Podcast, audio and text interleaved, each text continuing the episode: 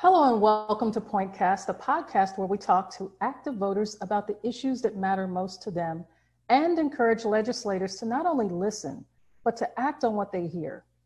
With us today is Ms. Kimberly Powell, a lawyer and a nurse who has worked on the front lines of the COVID 19 pandemic. Welcome, Ms. Powell, and thank you uh, for sharing your voice with us today.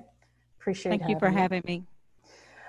Now, Ms. Powell, you have a unique perspective as a frontline essential medical worker and as a lawyer with a legislative interest or with legislative interest. I want to talk about both perspectives, but before we dive in, could you tell us a little bit about yourself, where you where you started and how you got to where you are today? Yes, absolutely. So I've always been uh, someone that was interested in the academia, um, if you will, and uh, I've known as a child. Um, I think that I um, at least wanted to go to law school. Um, just to clarify, I have a Juris Doctorate degree, but I'm not practicing law. So there is a difference between actually when you say being a lawyer and having a JD. Um, okay. so I am a nurse JD, and um, I went to nursing school first, and I think I have always been drawn to the medical side as well as to the legislative side of healthcare.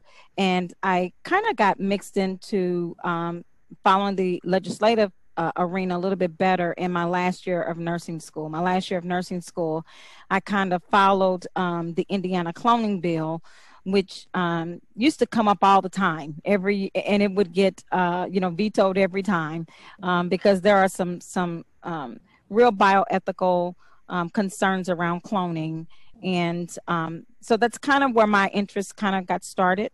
Mm-hmm. I went to nursing school first worked as a nurse for a long time, went to law school here um, at Indiana University School of Law. I did practice law for a while, and then I've kind of made a full circle back into healthcare and trying to, I'm currently trying to bridge the two. Okay, okay. Now, I want to talk a bit more about this pandemic that we're kind of still in. We're in this gray area. The pandemic caught our medical systems and our hospitals by complete surprise. As a medical practitioner working on the front line, when did you discover that you and others on the front line would have to do things differently in response to what was starting to happen? Mm-hmm. Well, one of the key things that you just said, um, I don't necessarily think is 100% um, factual, and that is that it caught the healthcare professionals um, by surprise. Mm-hmm. Um, and I say that because, very candidly, because, you know, we have not seen um, the COVID 19 virus before okay? But we have seen um, epidemics before, if you will. And we have seen H1N1, and we see the flu and how the flu kills people every year in this country. Um, we just have not managed to give the right information to people. We have not managed the proper resources to properly take care of healthcare providers on the front line. Uh, certainly, we did see similar um, concerns with the elderly, um, the people that they consider in this pandemic to be of the uh, most affected uh, populations. We have seen that even with H1N1. Um, back in 2008 and 2009. We did see that back then. Um, we saw a shortage of personal protective equipment back then with H1N1. We just tend to not see ourselves as a nation uh, learn from our mistakes um, or learn from history. You know, we, we saw the flu epidemic of 1918. We hear people talking about that and comparing that to, you know, this pandemic today. Um, history tends to repeat itself. We just have not properly put resources in the correct directions um, to take care of people um, in the communities. Mm-hmm. Um, those that are most affected and uh, in the area to help um, the healthcare providers to take care of those people who are the most affected. Whose responsibility is it to one, communicate the information that you say was lacking and should have been communicated, and two, to supply uh, medical practitioners with the supplies that they needed in order to safely address uh, this pandemic as it was starting to unfold? Mm-hmm. I don't think that that responsibility lies in any one specific entity um, you know, because you have hospitals at large. Um, you know, you, you, have to use common sense even from a leadership perspective. um, even in a hospital setting. For example, in the most populous cities that we have in this country, for example, we saw how badly it affected people in um, the state of New Jersey, how badly affected people in the state of New York. Those two states alone, you know, they have so many hospitals that are there, and it's a ve- those are very populous states, um, if you will. Um, I, I feel like that those hospitals have the onus, as well as the legislature there, um, those politicians have the governors, those places have the onus placed on them to make sure that if we do have any type of pandemic, you know, what is our load? What can we handle? You know, mm-hmm. what can we safely handle? Do we have, you know, a process in place? Do we have enough equipment? Do we have enough um, healthcare providers, if you will? Mm-hmm. You know, mm-hmm. we we and I say that because, you know, and even looking at those particular states, it goes abroad to all states across this country. You know, what do we do if we have, you know, a national disaster, you know, that affects all people all across, you know, this country? You know, we saw how um, our response teams uh, were affected with 9 11 you know we did not have enough we, it seems that is the the trend we always look retrospectively at situations that happen in this country and reevaluate on what we'll do the next time but we never follow through hmm. Hmm. because post 9-11 we didn't have enough equipment you know we didn't have enough first responders we didn't have enough enough of anything you know mm-hmm. and we and it's not even just in a pandemic or even you know my example of 9-11 you know we see this happen year after year in california you know where they have forest fires there's mm-hmm. not enough firefighters to go around to go and assist them you know we there's not enough um, personnel to help evacuate those people there's not enough places for those people to go to um, you know there's we just do not set up um, and in the expectation of not if a national emergency will happen, but when it does, how ready are we for it? Mm. That's what we do not prepare for in this country. Okay. I want to come back to that. But before I go into that a little bit deeper, I want to go back into the patient experience and the family's experience when dealing with this pandemic. A lot of us have looked on the news and we'll see families because they couldn't visit, having video calls with their relatives who are in various states of, of on, you know, being on the mend. Um, but very few of us actually knows what type of toll this, this virus takes on the human body and how a person even got to the point of even being hospitalized. Could you describe to us what it's like for the patient and what the body goes through when it is attacked by this virus?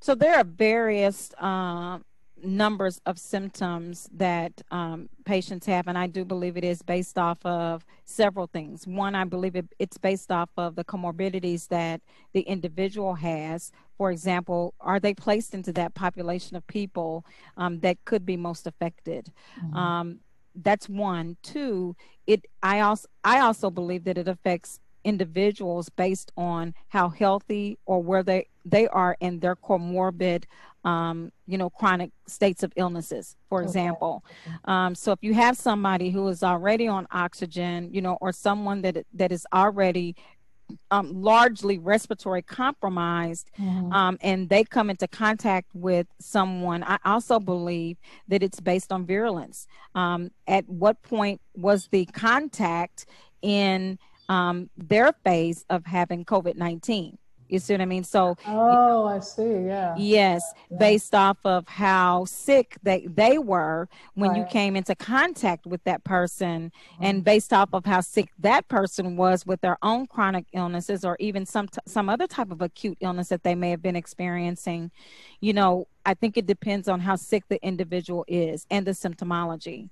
You know, for example, um, I do have um, a family member by marriage um, that was just released from uh, rehab on um, Friday, and that family member was in the hospital, was on a placed on a vent, taken off a vent, placed back on a vent several times wow. since the early part of March.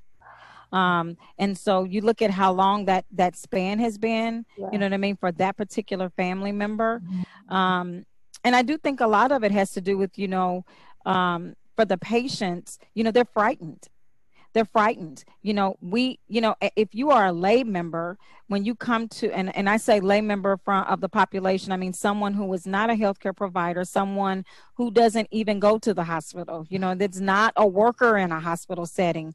Right. um, you know a hospital can be a scary place. Yeah. you know it's the fear of the unknown. You really don't know what happens in there. And so people really do want their family members to be able to be there with them and they cannot in this pandemic Mm-hmm. Um, so, you know, when the patient starts to have any kind of symptoms, you know, the most common, I think, is fever, chills, mm-hmm. um, you know, which makes people, I think, stay home a little bit longer because mm-hmm. they think, oh, maybe I just have the common cold. Right. When they don't default to, instead of maybe I just have the common cold, as in maybe I have COVID 19 and maybe I should try to seek care now, right. um, they wait until they get um, more ill, if you right. want to have more symptoms. Mm-hmm. And then by the time they get to the hospital, um, you know, they're dropped off by their family and their family can't come in.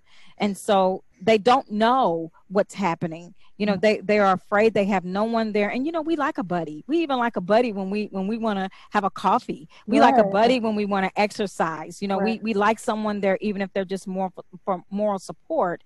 But in a hospital setting, um, it can be a scary place because again, you know, the hospital professionals are coming and telling you this is what we're finding. And if you don't understand or don't have anyone in your family that you can bounce that information you know across to help you make that decision you know you're just pretty much at the mercies of those who are caring for you. And so it can be very scary. How do you oftentimes when a person is in the hospital um, medical practitioners have to make adjustments for treatment and that requires that they ask permission of the patient or they get some sort of sign off. How has that been happening during this pandemic, especially with people being vented or being unconscious uh, for a span of time? Who who does that for them? Usually, the next of kin.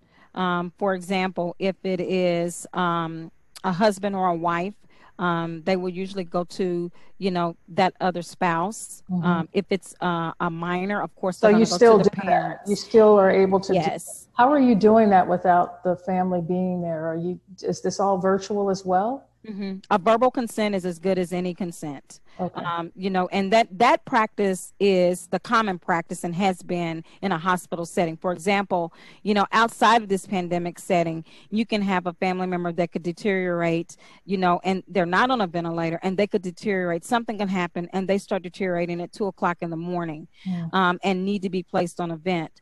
That physician um, will notify the family. Usually, usually it's not even the physician. Usually, it is the nursing staff right. that will contact the family and say, "Hey, your family member is experiencing a turn for the worse. Mm-hmm. Wanted to see if you want to come into the hospital. You know, right now, um, you know, I may not be able to call you back or what have you. Um, mm-hmm. Um, but if and if they say no, I can't get there for whatever reason, say, okay, I will call you back.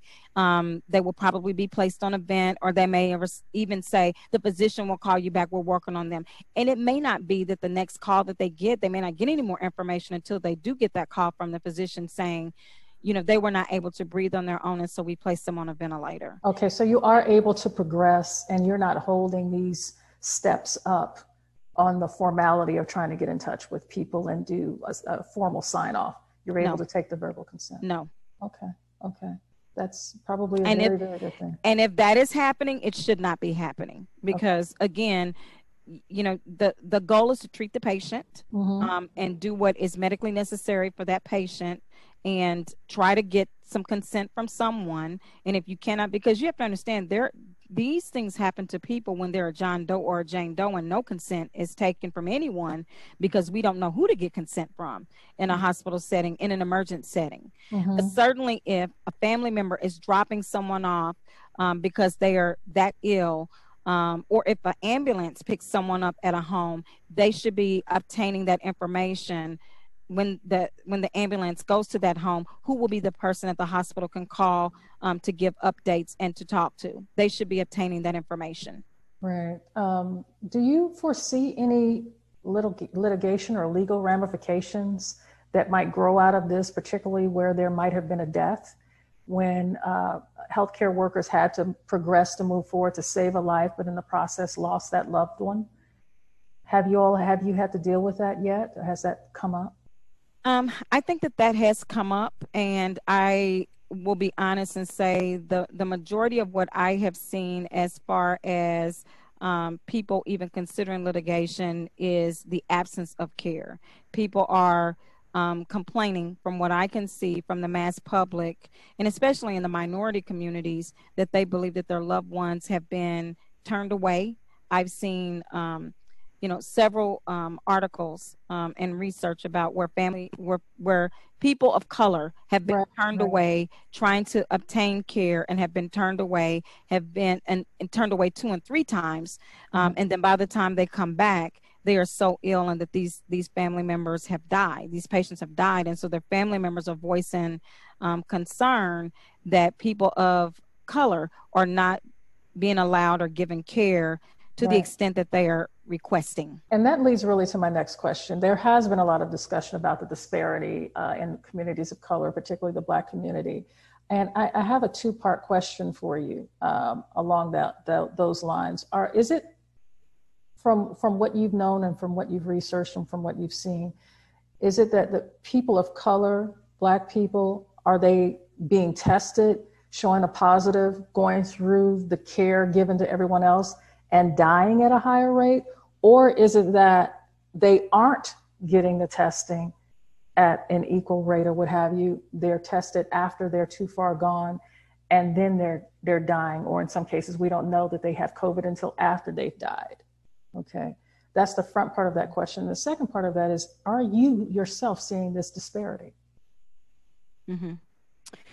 So, with regards to testing, I think one of the things that um, on the front part of your question that people have to understand is that when we first started out um, with COVID, there wasn't enough tests to go around for anybody. That's mm-hmm. that's number one. That's just a blanket truth. Then we had another issue. The other issue was is that we had a lot of quote unquote scams, drive by testing, testers setting up in parking lots. I know for a fact that this happened in Louisville, um, and the attorney general um, for Kentucky got involved in this because these pop up scam artists were popping up in vacant parking lots and telling and charging people, you know, hundred dollars to come and get your COVID test because you know there's a mass hysteria. Everybody wants to be tested and want to know that they have it or don't have it, mm-hmm. and you know, um, for lack of a better um, term, out of ignorance, wanting to go back to their quote normal way of life, thinking that once I'm tested negative, I'm good. Mm-hmm. Um, and so there initially there wasn't enough testing um, going around. That's number one. Um, and I think the testing was largely being reserved for um, people who were um, very ill um, to see if they had it so that you would know that when they came into the hospital okay Mm-hmm. I I have seen, um, and I'll answer your second part of that. I have seen large numbers of people, black, white, all colors, being turned away from um, hospital settings. Okay, being told to go home and do a self quarantine without being tested. Mm-hmm.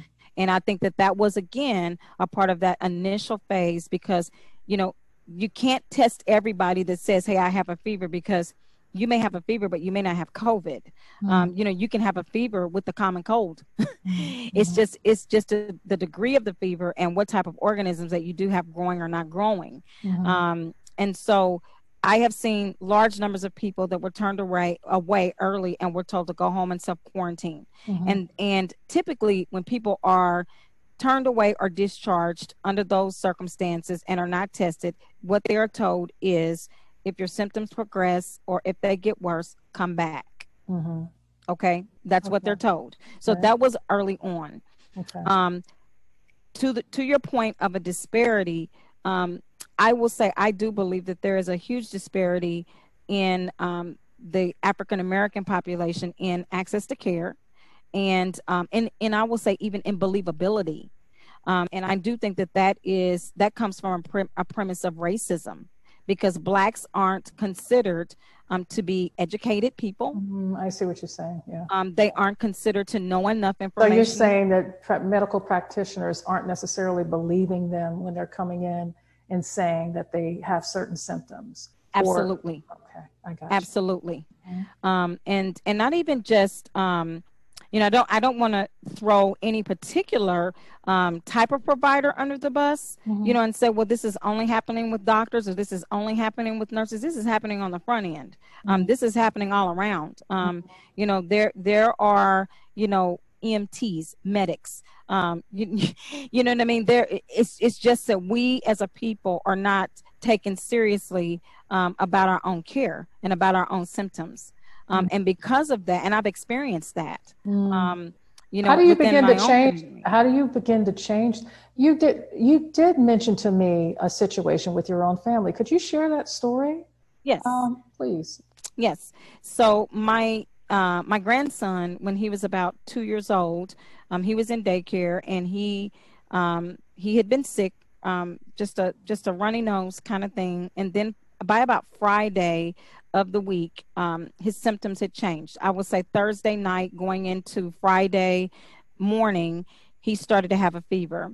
Um, and just was just not eating very well, um, very irritable. And so I told my daughter to call the pediatrician. You know, I said, you know, you don't want to go into a weekend uh, and not at least having looked at if, if they can work him in. So she did. She worked the the pediatrician, mm-hmm. um, worked him in and saw him. Mm-hmm. You know, did the common things, looked at his ears, looked at his throat, listened to him, the whole nine yards, and said, you know, you know, and he did have a, a higher grade fever. Um, it was um, like I think around 101.8, mm-hmm. and he said, you know, continue, you know, the normal things, alternating with the ibuprofen and the Tylenol.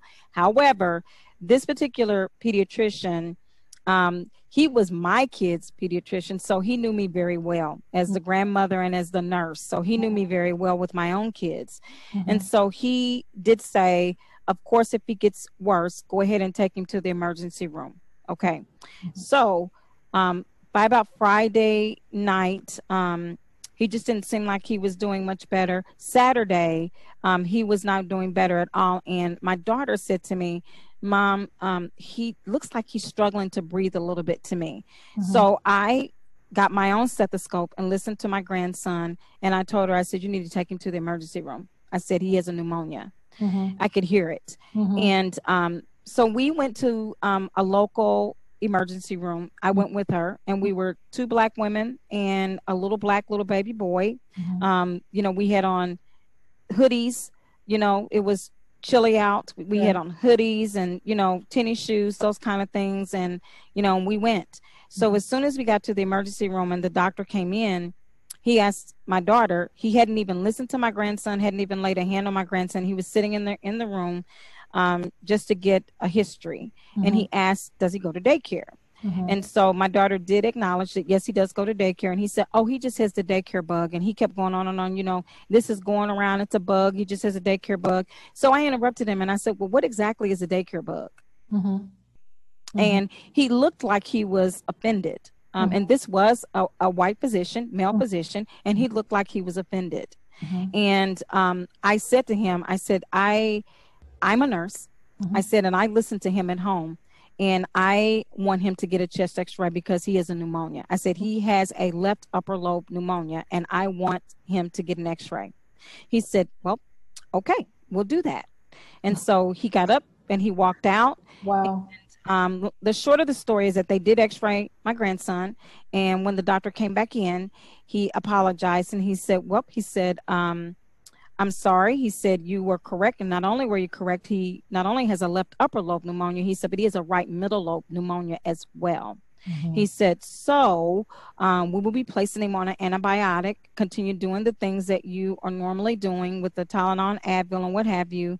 Um, and he was treated and he was released. Um, but, you know, to um, you know, to wrap that story up, I don't know how many Black American. Again, we have, we presented as people that were not believable mm. for some reason. Mm-hmm. You know, was it because we're Black females with a Black child?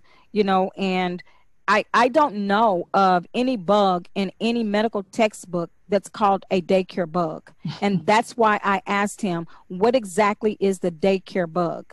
So because I possible misinformation. Well, I mean, I knew what he meant, you know, mm-hmm. because kids in daycares are germy. You know yes. what I mean? They wipe their nose, they don't wash their hands, they touch right. each other. You mm-hmm. know, they one gets sick, they all get sick, they come home and pass it. I knew what he meant, mm-hmm. but as a uh, as a family member that is going to pay okay for an emergency room visit. Mm-hmm. i need you to drop your racial disparity and i need you to treat us as believable. Mm-hmm. and so we did not present as people that were believable um, and he only asked one question you know does he go to daycare?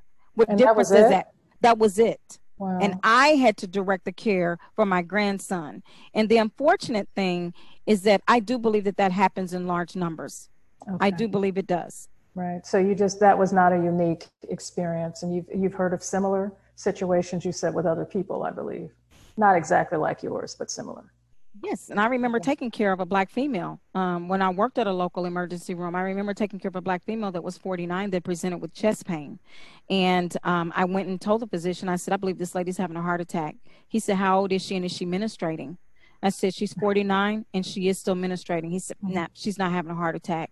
Then he went on to educate me about the protective factors of, you know, hormones in women that are under 50 um, etc. Mm-hmm. And um, he had already been in the room with this lady, so he knew who I was talking about. Right. And I gave him the rhythm strip mm-hmm. um, from her cardiac rhythm strip to show him, no, she's having a heart attack, mm-hmm. Um, and um, and she was. Wow. So um, I just think that we need to drop the scales from our eyes, um, if you will, as far as color is concerned, and treat everybody as believable. We really need to spend some time on talking about just that, and I'd love to have you back to talk about that. But we're going to wind down here. We're we're getting short on time, so I want to close with a couple of closing questions for you. Um, November is right around the corner, um, and I understand that there are other issues on your heart as we go towards this election season. Uh, what are some of the other issues you would like to see addressed as we move into November? I'd like to say truth and transparent truth and transparency. Um, you know, I I think for any political candidate, you know, one of the things that I've seen is I've seen the African American community at large um, pick apart both candidates um, that are there and regardless of what we do one is going to be elected in november mm-hmm. um, that's that's the reality that's our process and that's the reality mm-hmm. and i do feel that we as people of color need to unite and we need to come together and we need to decide as a people of color what are the things that um, that we know that a government can do to make change on our behalf Mm-hmm. And the only way that we can do that is by coming together on a grassroots level mm-hmm. and making those decisions. You can't let someone else make a decision for you what's important for you. Mm-hmm. And for me, um, I I would like to see in November some of those things be put on the table. Um, what what are important to us as people of color? You know mm-hmm. we we need better access to care. We need better access to education. We need better access you know to um, higher education in sciences. Um, you know our our african american and hispanic um, children um, largely are left out of stem programs because the inner city schools don't have the funding Mm-hmm. Um, you know, to support that type of knowledge base for those those kids. So by the time they get to high school, you know, they are way behind. And many of them do not go on to college in those areas. So that's why you don't see as many African Americans, you know, that are coders, um, you know, that are web developers. That's why you don't see that, you know, or Hispanics. We, mm-hmm. they, they just, I work in that area right now mm-hmm. um, in another um, position, mm-hmm. and you just don't see it. And I think that I would like to see funding go towards those arenas for education. Right now, you, you've alluded to it. We have Vice President Biden and President Trump as the, the two obvious choices. Who's carrying your vote right now and why? Um, Biden is carrying my vote right now. Mm-hmm. And um, I, again, I see a lot of people say, I'm not going to, uh, people of color say, I'm not going to vote for him unless he picks an African American female to be on the ticket. Mm-hmm. Um, I don't necessarily know that America is ready for an African American female to be on the vice presidential ticket because America was not ready for a white female to be the president. Mm. And so, because America is not ready for a white female to be president, they certainly are not ready for an African American female to be vice president, I believe. Okay. So you I think a white female has to would have to break through before a black female or any female of color, perhaps? Um, I wouldn't say that because I'll be honest with you. I feel like if Michelle Obama ran, she'd win.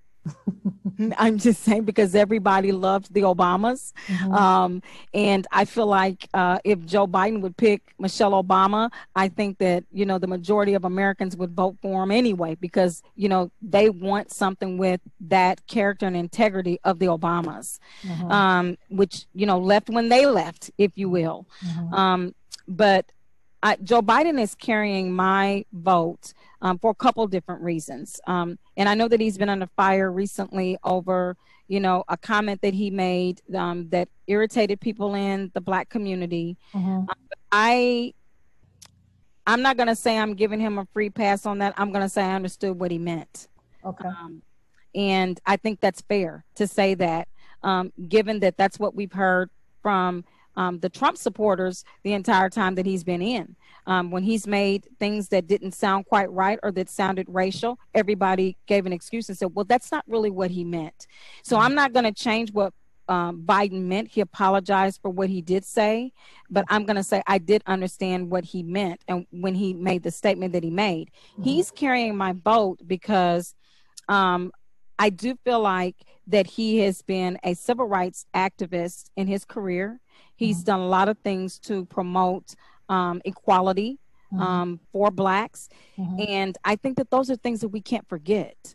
Um, you know, and not only that, again, Biden was vetted. Mm-hmm. Okay, mm-hmm. he mm-hmm. he's. I, I say we we we are inventing a new wheel, and there is no reason for it at all. Okay, because we loved the Obama Biden um, bromanship, if you will, because that's what everybody called it the bromanship. We loved it. But now mm-hmm. suddenly we're looking at him different as if this is a different Joe Biden that was the vice president to President Barack Obama. Mm-hmm. So in my mind, he's already been vetted, okay? Mm-hmm. He's already done that, has been close enough in that role as a vice president, and I think he's ready. Okay, well, with that, we will let that be the last word. I want to thank you again, Ms. Powell, for taking some time to share your voice. Uh, and to our audience, I want to thank you all for listening and please continue to support our frontline medical practitioners and all essential workers. This podcast is brought to you by Eliad Productions, a studio for podcasters and musicians, and Pointcast News. To listen to any of our podcasts, please go to our website at pointcast.news or visit us at Apple Podcasts. Also, be sure to follow us sh- as we share updates on this type of story and all political news on our Facebook page. And with that, we are out.